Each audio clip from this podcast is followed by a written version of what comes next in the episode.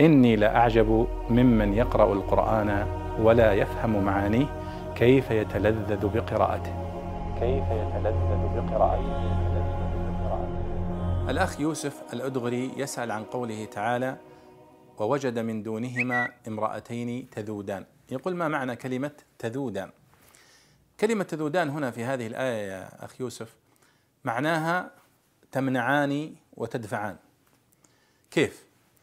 هذه القصة في قصة موسى عليه الصلاة والسلام عندما هرب من مصر إلى مدين.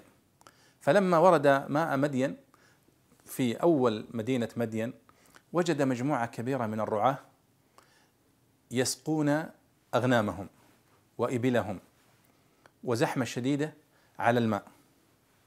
ووجد من دون هؤلاء الناس الذين يزدحمون على الماء امرأتين تذودان غنمهما يعني تمنع الغنم أن تختلط بأغنام الناس وإبل الناس. فلفت نظر موسى عليه الصلاة والسلام هذا المنظر. لماذا هاتين المرأتين تذودان الغنم وتمنعان الغنم الخاصة بهما من الدخول في الزحام مع الناس؟ فجاء إلى هاتين المرأتين وقال ما خطبكما؟ لماذا تذودان الغنم وتمنعانها من أن تشرب؟ قالوا لا نسقي حتى يصدر الرعاء وأبونا شيخ كبير.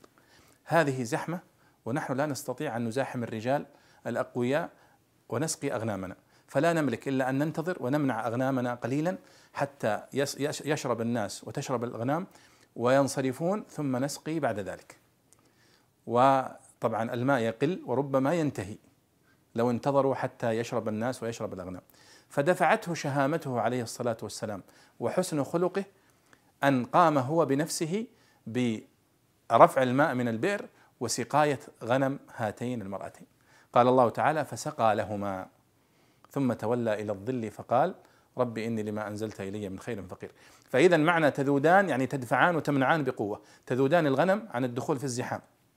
وذاد في اللغة بمعناها منع ودافع. وأكثر ما تستخدم في الدفاع عن العرض والدفاع عن الوطن والدفاع عن الحمى. ولذلك يقال يذود الجندي عن وطنه. يعني يدافع. ويقول زهير بن أبي سلمى في المعلقة معلقته ومن لم يذد عن حوضه بسلاحه يهدم ومن لا يظلم الناس يظلم. فيقول ومن لم يذد عن حوضه بسلاحه يعني من لم يدافع عن حوضه وعن حماه وعن ما يملك بسلاحه يهدم هذا الحوض وتنتهك خصوصيته.